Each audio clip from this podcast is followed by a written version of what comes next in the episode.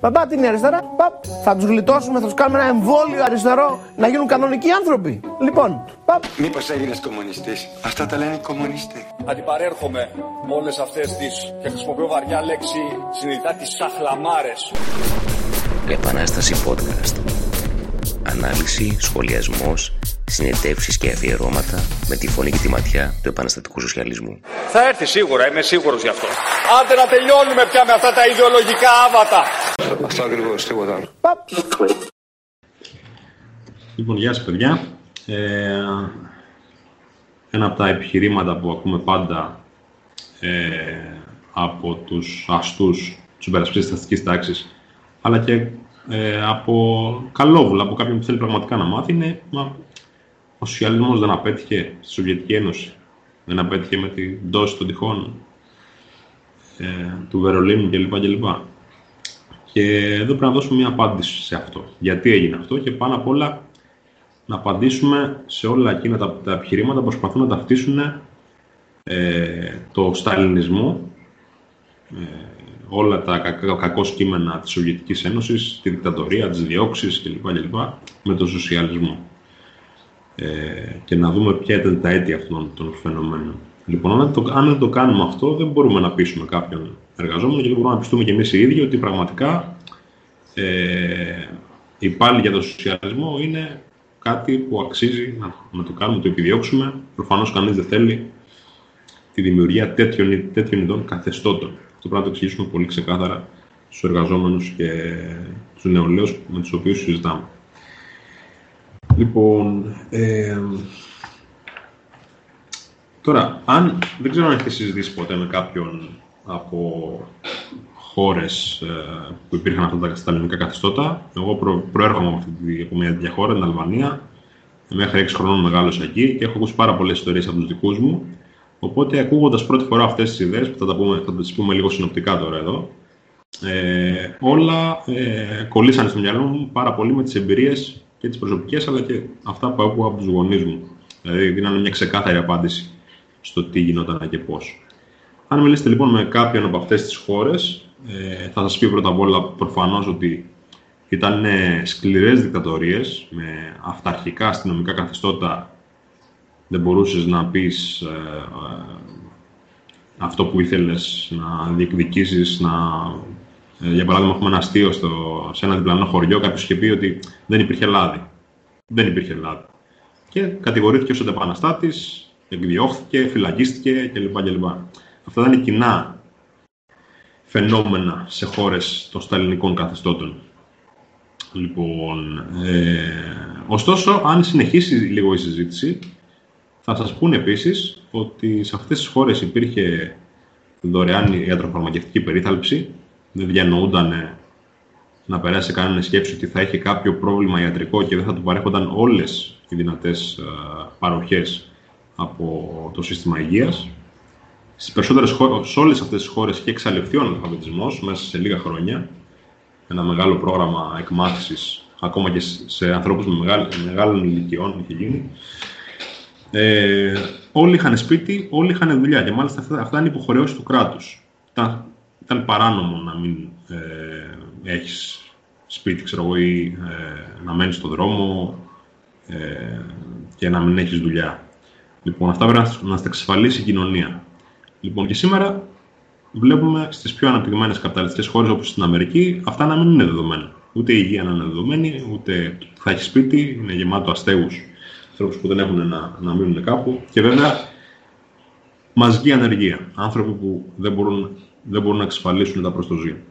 Λοιπόν, ε, και μέσα από αυτή τη συζήτηση θα, θα βγει με ένα ξεκάθαρο τρόπο ότι αυτό που θα θέλουν όλοι αυτοί οι άνθρωποι και αυτό που θέλουν και οι εργαζόμενοι σήμερα είναι θα θέλουν το δεύτερο, δηλαδή όλες αυτές τις κατακτήσεις για τους εργαζόμενους μια ζωή αξιοπρεπής με εξασφαλισμένα τα, τα στοιχειώδη σε πρώτη φάση ε, αλλά χωρίς το πρώτο, χωρίς την δικτατορία.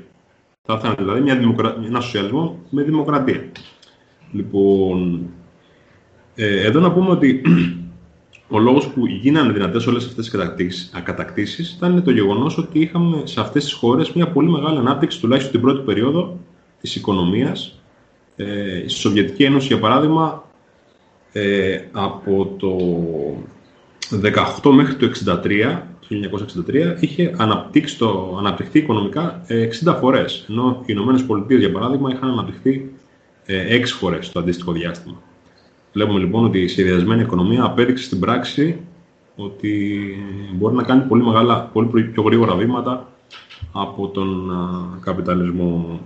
Ας πάμε όμως ξανά να δούμε λίγο το ζήτημα του πώς αναπτύχθηκε η γραφειοκρατία. Εδώ να πούμε ότι ο σοσιαλισμός ε, μπορεί να αναπτυχθεί μόνο στο έδαφος ε, των ανεπτυγμένων μέσων της τεχνικής των εργοστασίων που έχει φτιάξει ο καπιταλισμός. Δεν μπορεί να αναπτυχθεί σε υποανάπτυκτες ε, χώρες ή δεν θα μπορούσε να επικρατήσει, για παράδειγμα, πριν από 500 χρόνια στη Φεοδαρχία ε, ή στην αρχαία Ελλάδα. Δεν είναι δηλαδή μια καλή ιδέα. Είναι αναγκαιότητα προκύπτει ε, από την ανάγκη για την περαιτέρω εξέλιξη των παραγωγικών δυνάμεων από την, που έχει φτιάξει ο ίδιος ο καπιταλισμός. Είναι αναγκαίο λοιπόν αυτό.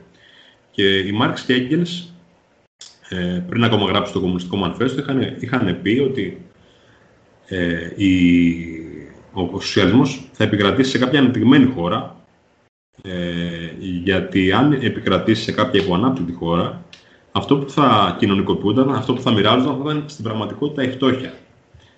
Ε, και αν μοιράζονταν η φτώχεια, θα δημιουργούνταν ξανά πάλι ο ανταγωνισμός ε, και θα επιστρέφαμε, γράφανε, στην παλιά ε, ταξική κοινωνία, στον βούργο της παλιάς ταξικής κοινωνίας. Και με, αυτό, με αυτόν τον τρόπο κάνανε μια μικρή πρόβλεψη ε, για το τι θα συνέβαινε αργότερα στη Σοβιετική Ένωση. Ε, για, για λόγους που δεν μπορούμε να αναφέρουμε βέβαια εδώ πέρα, είναι εκτός του, του θέματος. Τελικά η εργατική τάξη ήρθε στην εξουσία σε μια χώρα υποανάπτυκτη, την Τζαρική Ρωσία. Μπορούμε να το συνοψίσουμε τον λόγο σε αυτό που έλεγε ο Λένιν ότι η υπεραλιστική αλυσίδα παγκόσμια έσπασε τον πιο αδύναμο κρίκο. Η Ρωσία ήταν η πιο αδύναμη ε, και στον πόλεμο, στην πραγματικότητα, ε, κατέρευσε και είχαμε μια επαναστατική κατάσταση και οι εργαζόμενοι ήρθαν στην εξουσία. Αλλά ωστόσο η εργατική τάξη ήρθε στην εξουσία σε μια υπο, υποανάπτυκτη ε, χώρα. Λοιπόν, ε, εδώ πρέπει να απαντήσουμε σε ένα άλλο ερώτημα τώρα. Μήπως οι Μπολσεβίκοι δεν έπρεπε να πάρουν την εξουσία ε, και η εργατική τάξη δεν έπρεπε να πάρουν την εξουσία εφόσον η τσαρική Ρωσία ήταν υποανάπτυκτη. Η απάντηση αυτό ήταν όχι. Αν δεν έπαιρνε η εργατική τάξη την εξουσία στη, Σοβιετική, στη Ρωσία, τότε δεν θα είχαμε μια κοινοβουλευτική αστική δημοκρατία ε, και μια ειρηνική εξέλιξη, θα είχαμε ένα είδος ρωσικού φασισμού. Όπως απέδειξε το πραξικόπημα που, τα πραξικοπήματα που είχαν γίνει με τον Κορνίλοφ και μια σειρά στρατηγούς, που ο στόχος τους δεν ήταν ε, να φτιάξουν μια αστική δημοκρατία, αλλά να κάνουν μια σκληρή δικτατορία και να αιματοκυλήσουν την Επανάσταση. Ε, αυτό σαν παρένθεση, για να δούμε ότι ήταν απόλυτα αναγκαίο η εργατική τάξη να πάρει την εξουσία εκείνη την περίοδο. Αλλά ωστόσο οι Πολσεβίκοι, ε, υπό την ηγεσία του Λένιν και του Τρότσκι εκείνη την περίοδο, δεν πιστεύανε ε, ότι ο σοσιαλισμός θα επικρατούσε στη Ρωσία, στη Σοβιετική Ένωση. Πιστεύανε ότι θα πήραν την εξουσία με, με σκοπό αυτή η επανάσταση να εξαπλωθεί και σε άλλες χώρες, αναπτυγμένες καπιταλιστικές χώρες, όπως για παράδειγμα η Γερμανία, και μετά το γερμανικό, η γερμανική εργατική τάξη να προσφέρει βοήθεια, υλικοτεχνικές γνώσεις, υποδομές, βιομηχανία για να στηρίξει την ανάπτυξη του σοσιαλισμού και στη, και στη Ρωσία. Λοιπόν, και βέβαια η Επανάσταση να εξαπλωθεί σε ολόκληρο τον κόσμο. Έτσι. Γι' αυτό φτιάχτηκε και η Κομμουνιστική Διεθνής ε, από ε, πρωτοβουλία των ε, Μπολσεβίκων και μια σειρά άλλων ε, κομμουνιστών. Λοιπόν, με αυτόν τον σκοπό λοιπόν έγινε η δημιουργία της Κομμουνιστικής Διεθνής για να εξαπλωθεί η Επανάσταση. Γιατί ακριβώς ο καπιταλισμός έχει δημιουργήσει μια παγκόσμια οικονομία και ο σοσιαλισμός πρέπει να βαστεί σε αυτή την παγκόσμια οικονομία και τον καταμερισμό εργασίας για να προχωρήσει.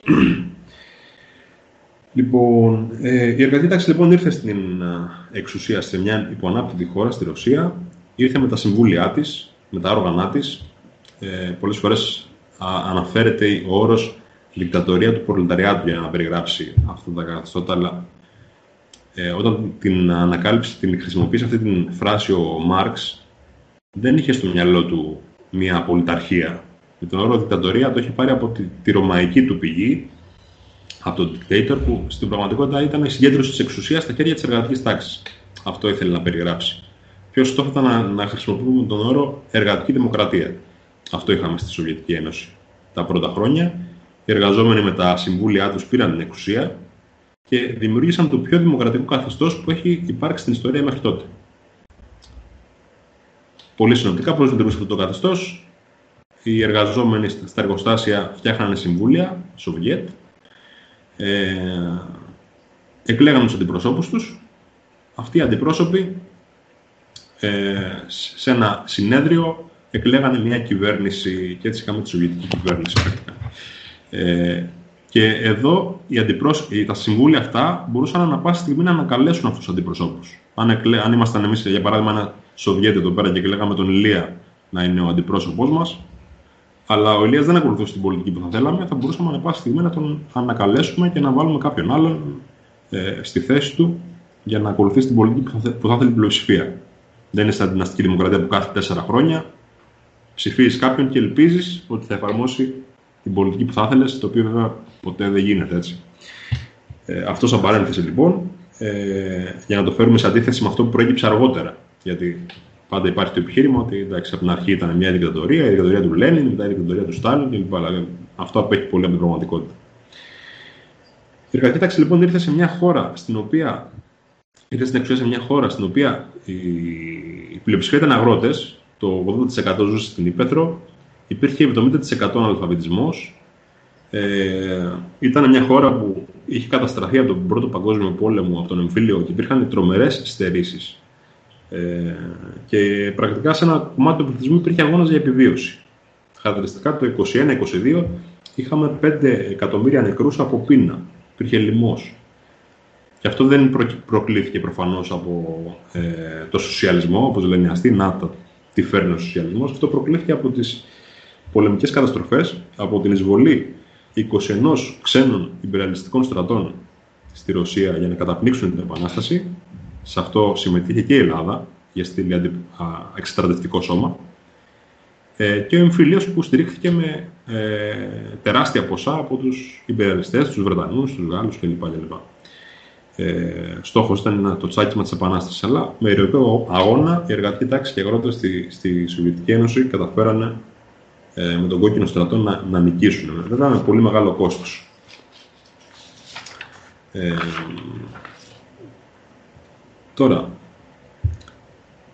ε, όπως είπαμε, οι Μπολσεβίκοι ελπίζανε ότι η Επανάσταση θα κερδίσει και σε άλλες χώρες και αυτό θα εξασφάλιζε πλέον την νίκη του σοσιαλισμού και στη Ρωσία. Και πραγματικά είχαμε μια σειρά επαναστάσεις, τις οποίες δεν μαθαίνετε στα σχολεία. Έτσι. Αυτά πρέπει να τα μελετήσετε μόνοι σας. Είχαμε στη Γερμανία επανάσταση, σε μια σειρά χώρες στην Ουγγαρία ε, και σε άλλες χώρες. Σε κάποιες είχαμε προσωρινές επιτυχίες, όπως στην Ουγγαρία, όπου η εργατική τάξη πήρε την εξουσία. Ακόμα και στη Βαβαρία δημιουργήθηκε μια ε, προσωρινή Σοβιετική δημοκρατία.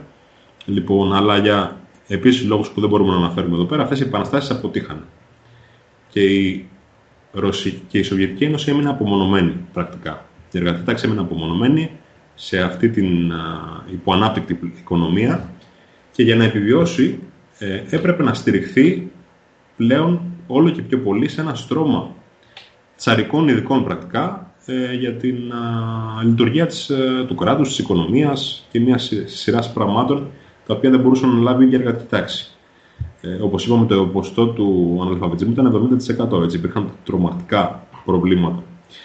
Ε, και έπρεπε να στηριχθεί λοιπόν από τους αξιωματικούς του στρατού του Τσάρου ε, μέχρι λο, λογιστές, γιατρούς, τεχνικούς, τραπεζίτες κλπ. κλπ. Και για να πείσει αυτό το στρώμα να δουλέψει, έπρεπε να τον πληρώσει κάτι παραπάνω. Το μάξιμο της αναλογίας που έφτασε τα πρώτα χρόνια, η διαφορά ανάμεσα σε έναν στο μισθό ενός εργάτη και στο μισθό ενός ειδικευόμενου ήταν ειδικευμένου ε, γραφειοκράτη ήταν 1 προς 8. Δηλαδή μπορούσε να πληρωθεί 8 φορές παραπάνω ένας τέτοιος γραφειοκράτης. Λοιπόν, αλλά ωστόσο, ε, οι Μπολσεβίκοι να ξεκαθαρίσουμε εδώ πέρα ότι έπαιρναν το μισθό ενός ειδικευμένου εργαζόμενου, ενός ε, μέσου εργαζόμενου.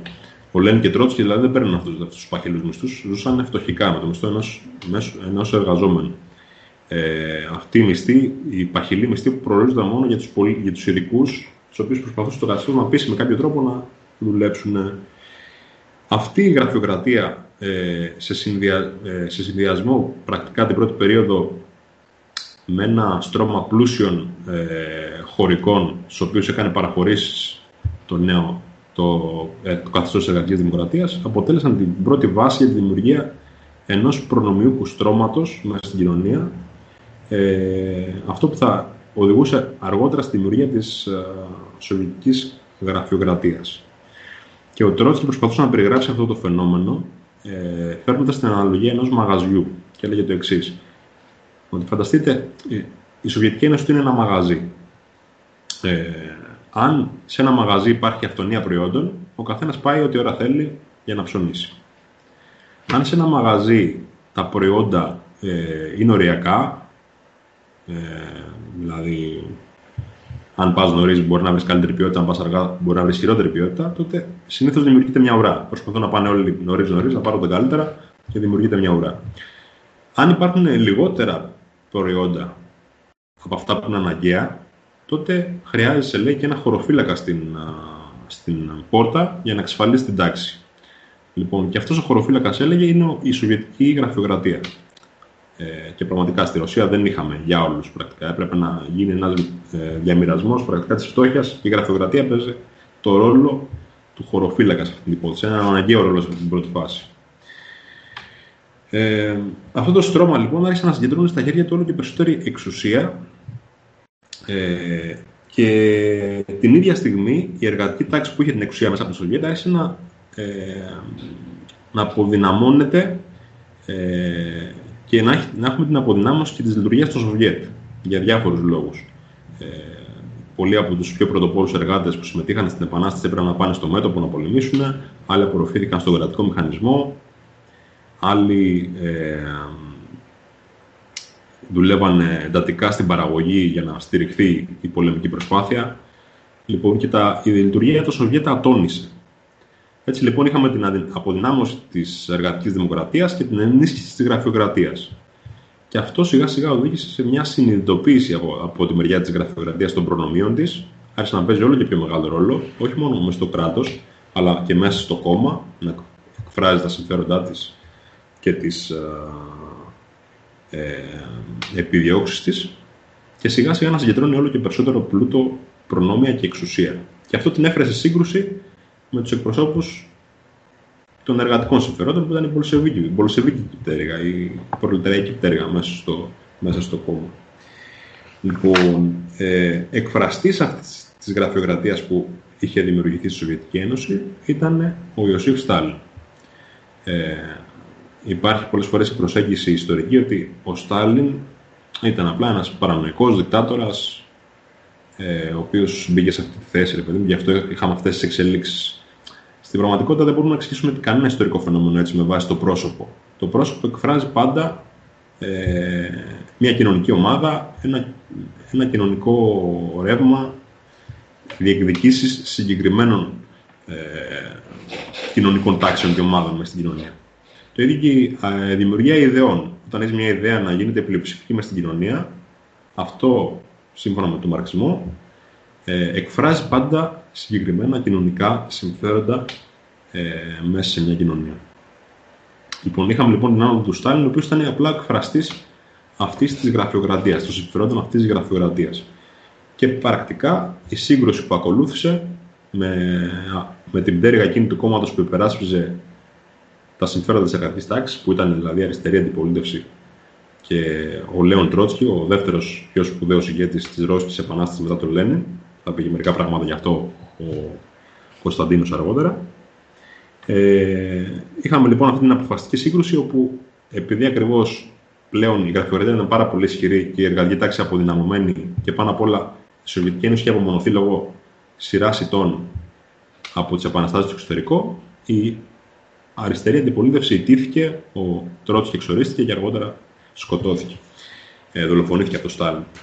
Ε, ωστόσο, δεν σταμάτησε εκεί η, ο πόλεμος ενάντια στον Πολυσεβικό κόμμα. Πρακτικά, στις δίκες της Μόσχας, η Σοβιετική Γραφειοκρατία εκαθάρισε όλο τον Πολυσεβικό κόμμα του 2017. Όλη την Κεντρική Επιτροπή του Λένιν, ε, χιλιάδες μέλη και απλούς αγωνιστές που είχαν συμμετάσχει στα πρώτα συνέδρια του Πολυσοβικού Κόμματος το 2017. Λοιπόν, και με αυτό πλέον επικράτησε ολοκληρωτικά στη Σοβιετική Ένωση. Και εδώ είναι αρκετό αυτό το επιχείρημα για να απαντήσουμε σε όσους λένε ότι ο Σταλινισμός είναι η συνέχεια του πολυσεβικισμού. Αν ήταν η συνέχεια του πολυσεβικισμού, η Σοβιετική γραφειοκρατία δεν θα χρειαζόταν να εξοντώσει όλο τον Πολυσεβικό κόμμα όπως και έκανε. Λοιπόν, ήταν στην πραγματικότητα η γραφειοκρατία ήταν η άρνηση του πολυσεβικισμού. Έτσι λοιπόν έχουμε την άνοδο αυτής της uh, τρομακτικής γραφειοκρατίας, η οποία πλέον ήθελε να, ε, όπως είπαμε, να αναπτύξει παραπάνω τα προνόμια της και πραγματικά από εκεί που είχαμε την αναλογία ενός εργαζόμενου, του μισθού ενός εργαζόμενου με το μισθό ενός ειδικευόμενου να είναι στο 1 προς 8, αργότερα έφτασε να είναι 50 φορές μεγαλύτερος ο μισθός ενός γραφειοκράτη και 60 φορές από έναν μέσο εργαζόμενο. Είχαμε τρομακτικά προνόμια που συνοδεύονταν και με άλλες παραχωρήσεις ε, ειδικά θέατρα, κινηματογράφους, ειδικές βίλες για την γραφειοκρατία, τηλεομεκλατούρα που θα, έχετε ακούσει ίσως, που υπήρχε σε όλες αυτές τις, ε, σε αυτές τις χώρες.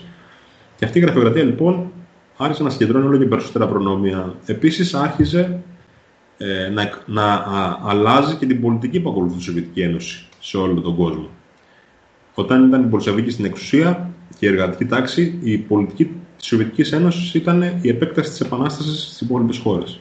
Όταν όμως η εργατική τάξη, η γραφειοκρατία ήρθε στην εξουσία με την προσωποποίηση του, ε, του Στάλιν και της κλίκα του, ε, άλλαξε αυτή η πολιτική.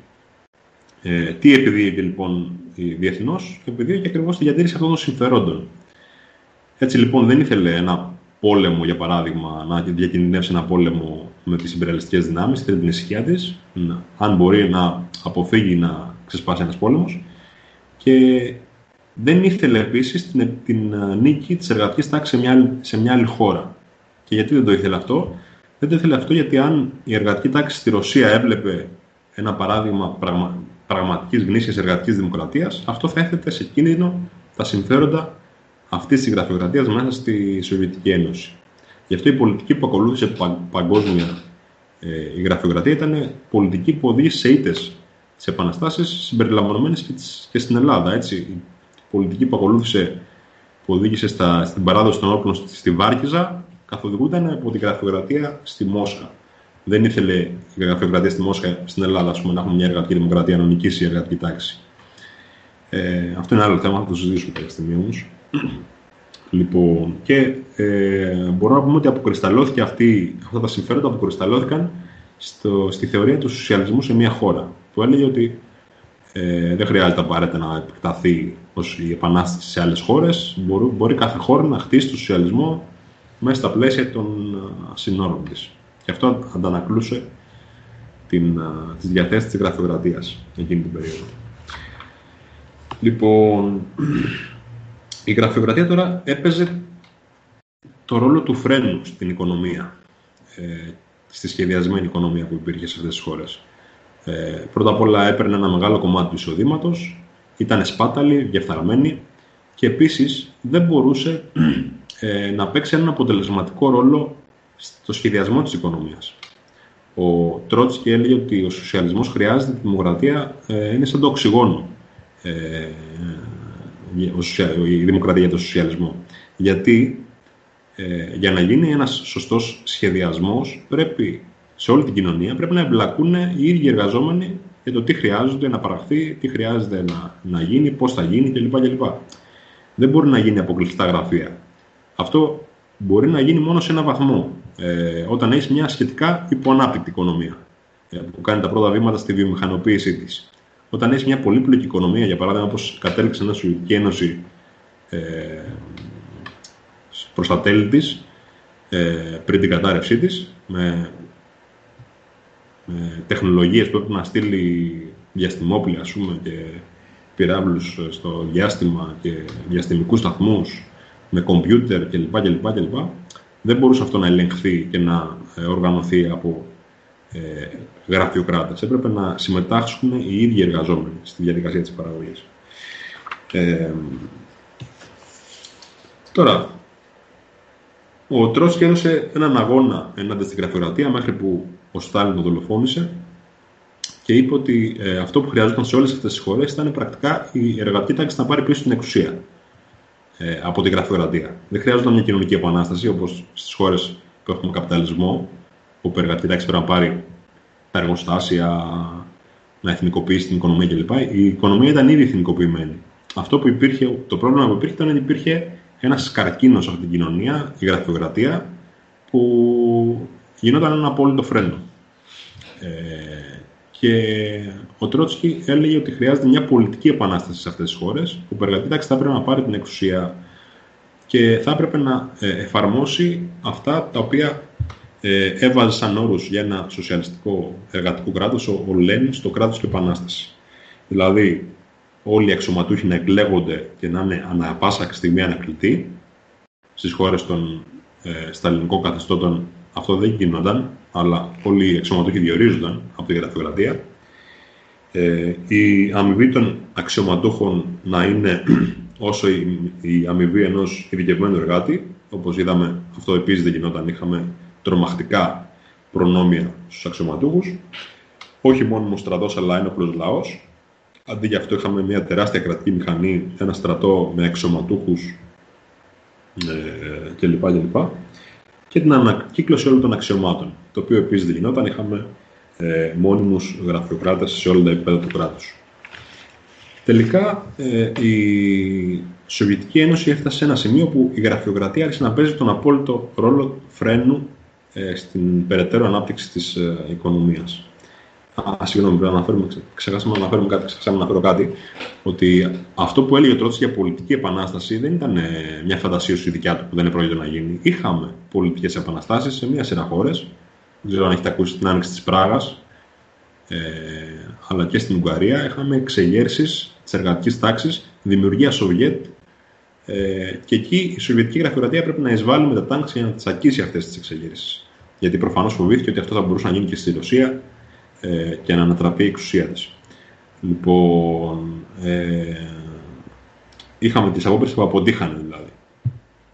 Τελικά, ο Τρότσκι ε, επίσης είχε, είχε κάνει μια πολύ σημαντική πρόβλεψη. Είχε πει το εξής ότι προφανώς η γραφειοκρατία παίζει το ρόλο του φρένου σχετικούς σε πρώτη φάση, αλλά μπορεί να παίξει το ρόλο του απόλυτου φρένου. Σε κάποιο σημείο της ανάπτυξης όμως, αν δεν ανατραπεί από την εργατική τάξη, ε,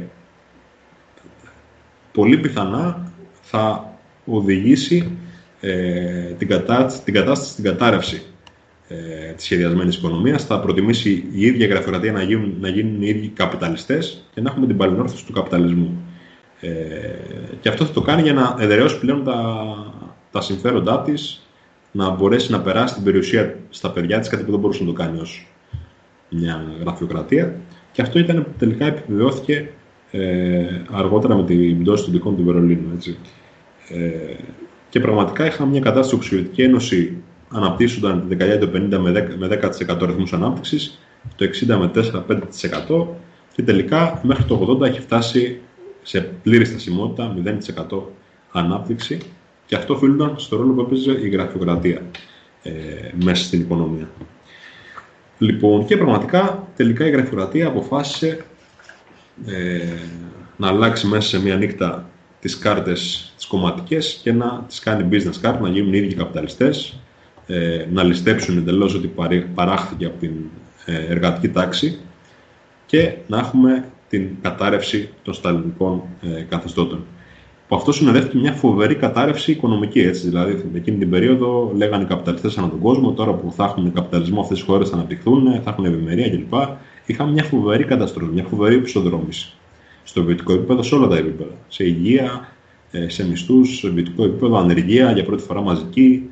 Ε, η Σοβιετική Ένωση που ήταν το, το καμάρι του κόσμου στο επίπεδο των επιστημόνων ε, και των γυναικών επιστημόνων ε, κατάληξε να έχει μια κατάρρευση στο επίπεδο και να τροφοδοτεί ε, το εμπόριο λευκής σαρκός στην πραγματικότητα με εκατοντάδες χιλιάδες γυναίκες. Ένα, ένα εφιάλτη ακολούθησε την κατάρρευση της Σοβιετικής Ένωσης. Δεν είχαμε το Wind of Change, όπως λέγει ο τραγούδι, είχαμε έναν εφιάλτη πραγματικό. Λοιπόν, και αυτό είναι το αποτέλεσμα της γραφειοκρατικής παραμόρφωσης της άνοδου, της ανόδου του σταλινισμού που έγινε για τους λόγους που αναφέραμε. Και τώρα ένα ερώτημα που πρέπει να απαντήσουμε επίσης είναι μπορεί να ξανασυμβεί κάτι τέτοιο; Ε, ποια είναι η πιθανότητα; Ε, προφανώς εδώ δεν μπορούμε να απαντήσουμε με ναι ή όχι. Ε, πρέπει να δούμε τα ιστορικά φαινόμενα ε, όπως θα εξελιχθούν. Αλλά μπορούμε να πούμε το εξής ότι ανάλογες συνθήκες με την ε, τσαρική Ρωσία δεν θα υπάρξουν. Γιατί πλέον στις περισσότερες χώρες του κόσμου η εργατική τάξη είναι πλειοψηφία. Ακόμα και στις υποανάπτυκτες σήμερα χώρε η εργατική τάξη είναι πάρα, πάρα πολύ ισχυρή. Δεν ήταν τόσο αδύναμη όπως ήταν τότε στην τσαρική Ρωσία. Λοιπόν, ε, και οι παραγωγικές δυνάμεις έχουν αναπτυχθεί πολύ περισσότερο. Λοιπόν, άρα θα είναι πολύ πιο δύσκολο να δημιουργηθεί μια τέτοια γραφειοκρατία. Η εργατική τάξη είναι πιο μορφωμένη. Ε, οι ειδικοί που αναφέραμε πριν, που το 2017 ήταν προνομιούχα στρώματα, γιατροί, τραπε, τραπεζικοί υπάλληλοι κλπ. κλπ. Προνομιούχα στρώματα θεωρούνταν και ήταν συνήθως με τη μεριά της αντίδρασης. Ε, πολεμούσαν ενάντια στην Επανάσταση δηλαδή. Όλα αυτά τα στρώματα τώρα είναι μέλη της εργατικής τάξης. Ε, η εργατική τάξη δεν χρειάζεται να, να ψάξεις να βρεις νέους ειδικούς, τους έχει μέσα στους ίδιους τους κόλπους. Λοιπόν, άρα θα είναι πολύ πιο δύσκολο να επικρατήσει κάτι τέτοιο ε, και η εργατική τάξη θα έχει πολύ περισσότερες ευκαιρίες να δημιουργήσει μια πραγματικά γνήσια εργατική δημοκρατία. Επανάσταση podcast. Ανάλυση, σχολιασμός, συνεντεύξεις και αφιερώματα με τη φωνή και τη ματιά του επαναστατικού σοσιαλισμού. Θα έρθει σίγουρα, είμαι σίγουρος γι' αυτό.